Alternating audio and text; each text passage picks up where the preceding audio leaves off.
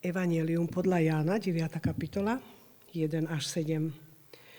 Idúcky uzrel Ježiš človeka, slepého od narodenia. Učeníci sa ho spýtali, majstre, kto zrešil? Tento či jeho rodičia? Že sa slepý narodil? Ježiš odpovedal, ani tento nezhrešil, ani jeho rodičia, ale stalo sa to preto, aby skutky Božie boli zjavené na ňom. My musíme konať skutky toho, ktorý ma poslal, dokiaľ je deň. Prichádza noc, keď nikto nebude môcť pracovať. Dokiaľ som na svete, ja som svetlo sveta.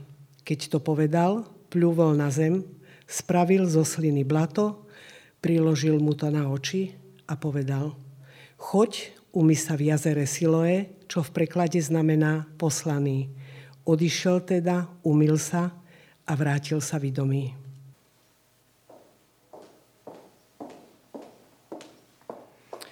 Druhý list Korinským, kapitola 12, verš 9-10. Ale riekol mi, dosť máš na mojej milosti, lebo moja moc sa v slabosti dokonáva. Najradšej sa teda budem chváliť slabosťami, aby prebývala vo mne moc Kristova. Preto mám zalúbenie v slabostiach, pohanách, súženiach, prenasledovaniach, v úzkostiach pre Krista, lebo práve keď im dliem, som mocný.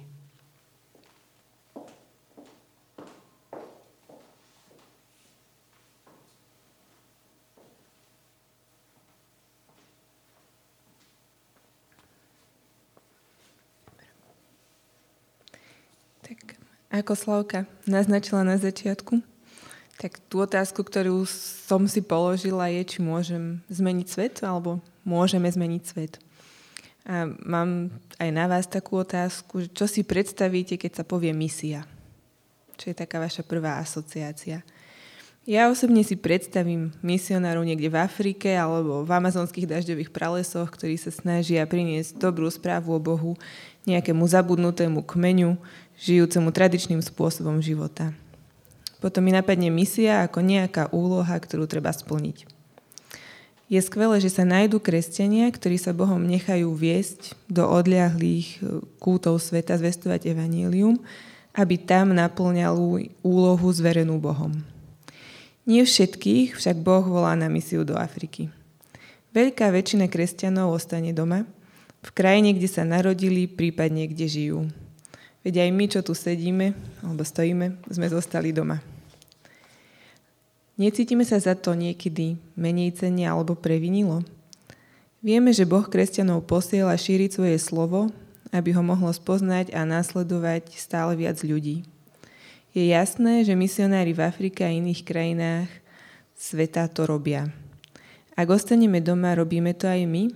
Slúžime Bohu dostatočne? Matka Teresa povedala, Kalka tu nájdeš na celom svete – Potrebuješ na to len oči, aby si videl. Všade sú ľudia, ktorí nie sú milovaní, ktorých nikto nechce, ktorým nikto nepomôže, ktorí sú odstrčení alebo zabudnutí. To je najväčšia chudoba. Až v nebi sa dozvieme, čo sme dlžní chudobným za to, že nám pomohli lepšie milovať Boha. Koniec citátu.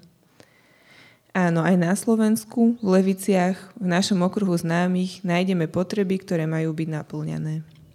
Aj v našom meste sa nájdú takí, ktorých nikto nechce, ktorým nikto nepomôže, ktorí sú odstrčení alebo zabudnutí. Niektorých z nás Boh preto volá ostať doma a sa, postarať sa o naplnenie týchto potrieb, či už materiálnych, duševných alebo duchovných. A naša služba nemusí byť o nič menšia ako služba misionárov v ďalekých kútoch sveta. Môžeme slúžiť napríklad tým, že druhým venujeme čas, vypočujeme si ich, Môžu cítiť našu blízkosť, pomáhame im znášať starosti, prinášame potešenie v súžení. Misiou, do ktorej nás Boh volá, môže byť prinášanie Božieho svetla do každodenných životov ľudí, medzi ktorými žijeme. Znie to jednoducho, ale môže to byť náročná úloha. Narážame na to, že nenachádzame dosť síl, času či chuti, aby sme Boha zjavovali svojmu okoliu. Môžeme mať pocit, že na to nemáme príležitosti, že sa to za danej situácie nedá. Narážame na svoje obmedzenia, strachy, slabosti či zranenia z minulosti. Nemali by sme sa však vyhovárať. Boh nás všetkých miluje aj s našimi obmedzeniami, práve takých, akí sme. Ježiš zomrel za nás všetkých bez ohľadu na naše slabosti či silné stránky. Boh o našich obmedzeniach vie a nežiada, aby sme mu dali to, čo mu nevieme dať, ale aby sme mu dali všetko, čo mu dať môžeme. V 2. Korintianom 12, verše 9-10 Apoštol Pavol píše Stačí ti moja milosť, lebo sila sa dokonale prejavuje v slabosti. Preto sa budem radšej chváliť svojimi slabosťami, aby vo mne prebývala Kristova sila. Preto mám záľubu v slabostiach, v hanobení, v núdzi, v súženiach, v prenasledovaniach a v úzkostiach pre Krista. Lebo keď som slabý, vtedy som silný. Prináša tak zaujímavý pohľad na slabosť. Človek obvykle vníma slabosť ako príťaž, niečo zahambujúce, čomu sa snaží vyhnúť. Apoštol Pavol vníma slabosť ako priestor, ktorý môžeme dať Bohu, aby ho naplnil svojou vlastnou silou. Preto sa chce svojimi slabosťami dokonca chváliť. Dokážeme aj my vnímať naše slabosti ako Boží priestor na to, aby sa oslávil? Keď náš život sprevádza fyzická či psychická slabosť, choroba či postihnutie, Ľahko sa nám natíska otázka. Prečo práve ja? Môže sa stať, že človeka v takej situácii premáha smútok, depresia alebo rezignácia. V Novej zmluve sa nachádza mnoho príbehov o Ježišových stretnutiach s chorými a s nevýhodnenými ľuďmi, ktorí sa pre svoje obmedzenia dostali na okraj spoločnosti. Jeden z takýchto príbehov je zaznamenaný aj v Evangeliu podľa Jána 9, verše 1 až 7 a čítali sme ho na začiatku. Prvé tri verše tohto príbehu hovoria. Ako šiel, zbadal človeka slepého od narodenia. Jeho učeníci sa ho opýtali. Rabi, kto zhrešil, že sa narodil slepý? On či jeho rodičia? Ježiš odpovedal. Ani on, ani jeho rodičia nezhrešili, ale stalo sa to preto, aby sa na ňom zjavili Božie skutky. Na tomto slepom mužovi sa Božie skutky zjavili tak, že odišiel vidiaci, potom čo sa umil v rybníku Siloe. Boh môže naozaj ľudské nedostatky, neduhy či postihnutia používať, aby na nich zjavil svoje skutky, ak mu to dovolíme. Takýmto skutkom môže byť zázrak uzdravenia, no nie vždy sa Boh rozhodne pre uzdravenie. Neznamená to však, že ak neurobí zázrak, nemôže na človeku so znevýhodnením zjavovať svoje skutky. O zázrak podobný ako v príbehu slepca, ktorý sa umil v rybníku Siloe, sa modlil aj známy austrálsky kazateľ Nick Vujčič. Neviem, či ho poznáte, či ste o ňom počuli. Vo svojej knihe Nezastaviteľný, v angličtine je to Unstoppable, v slovenčine nevyšla táto konkrétne, opisuje, že ako dieťa sa najprv modlil, aby mu dorástli ruky a nohy. Až keď pochopil, že sa to zrejme nestane, začal sa modliť, aby ho Boh používal takého, aký je. To prinieslo v jeho živote významnú zmenu postoja. Nick je dnes kazateľom a motivátorom, verejne vystupuje a pomáha množstvu ľudí prekonávať ich problémy, ktoré sa zdajú neprekonateľné. Vo svojich knihách popisuje silu viery v akcii. V Slovenčine mu vyšli knihy Život bez hraníc a Láska bez hraníc. Nick cestuje po svete a vo svojich prednáškach bojuje voči predsudkom, šikane, samovražedným myšlienkám a správaniu sa či depresii, keďže všetkým tým si sám prešiel. Zároveň je evangelizátorom a prináša ľuďom dobrú správu o Bohu a jeho moci, ktorá premieňa a naplňa ľudské životy. Boh Nika požehnal milujúcimi rodičmi, manželkou a deťmi zmysluplnou prácou. So svojím postihnutím mohol rezignovať na aktívny život, no urobil pravý opak. Je povzbudením pre ľudí s problémami, ktorým ukazuje, že aj s postihnutím sa dá žiť naplnený život. Nikov postoj je, že, citujem, želať si zmenu nič nezmení, rozhodnúť sa hneď teraz k činu zmení všetko. Podobným heslom sa zrejme riadi aj Greta Thunberg, v médiách sa v poslednom čase v súvislosti s ekologickým aktivizmom spomína aj meno stredoškoláčky, ktorá upozorňuje na zmenu klímy a žiada od politikov, aby environmentálnu situáciu začali riešiť. Celosvetová pozornosť sa jej dostala potom, čo vynechávala školu, aby protestovala pred švedským parlamentom.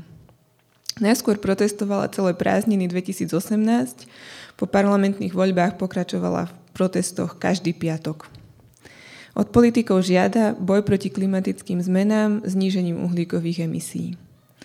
Hoci vynechanie vyučovania nie je návodom pre poukázanie na problémy, Greta zrejme nevedela nájsť lepší spôsob, ako naozaj obrátiť pozornosť mocných na ekológiu.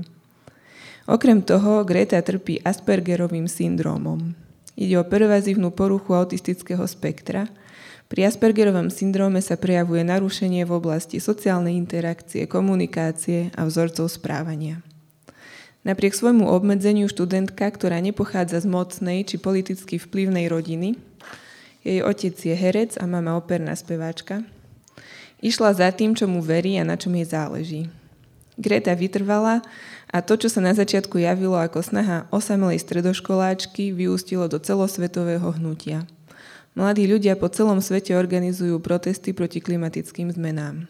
Gretu pozývajú na medzinárodné fóra, ako sú Svetová klimatická konferencia OSN či TED konferencia, kde má možnosť vyjadriť svoje znepokojenie nad súčasným trendom klimatických zmien a vyzývať mocných sveta k činom. Nick aj Greta majú oproti zdravej populácii obmedzenia, ktoré nemôžu ovplyvniť. Napriek tomu si dokázali získať celosvetovú pozornosť tým, že bojujú za veci, ktoré považujú za správne. Svojim životom ukazujú, že sa netreba nechať zastaviť obmedzeniami, ale naopak treba ísť za tým, čo dosiahnuť môžeme. A to nie je málo. S Bohom môžeme dokázať veľké veci, a to aj na celospoločenskej úrovni, ak nás k tomu vedie. Nemá však zmysel trápiť sa a znepokojovať nad tým, čo dosiahnuť nemôžeme. Boh nás volá zmeniť to, čo vieme a zmieriť sa s tým, čo zmeniť nevieme. Dávid v Žalme 131 vyznáva Hospodin, moje srdce nie je pyšné, moje oči nie sú hrdé. Nejdem za veľkými vecami ani za tým, čo nemôžem dosiahnuť. Radšej som si utíšil a upokojil dušu, ako sa nasýtené dieťa utíši pri matke. Moja duša je ako nasýtené dieťa. Izrael, čakaj na hospodina od teraz až na veky. Dávidov postoj môže priniesť aj do našich životov utíšenie a upokojenie duše, ak sa prestaneme trápiť nad nedosiahnutelným a budeme hľadať a nachádzať cesty, ako čo najefektívnejšie využiť svoje silné stránky v prospech ľudí okolo nás. Nik Vujčič bez končatín nikdy nebude majstrom sveta v atletike. Má však silné stránky a obdarovania, ktoré využíva. Je známym rečníkom, spisovateľom, inšpirátorom, evangelizátorom a svoje fyzické obmedzenia využíva ako svoju silu. Poskytuje útechu, podporu a porozumenie tým, ktorí majú podobný osud ako on, tým, ktorí majú vo svojej rodine fyzicky postihnutého či chorého člena, či tým, ktorí trpia úzkosťami a depresiami. Dokáže ich pochopiť a stotožniť sa s ich pocitmi, trápeniami, bojmi a prežívaním a vniesť im do života Božiu nádej. Ukazuje im, že Boh miluje všetkých ľudí bez rozdielu a každý človek môže s Bohom zažívať naplňajúci život.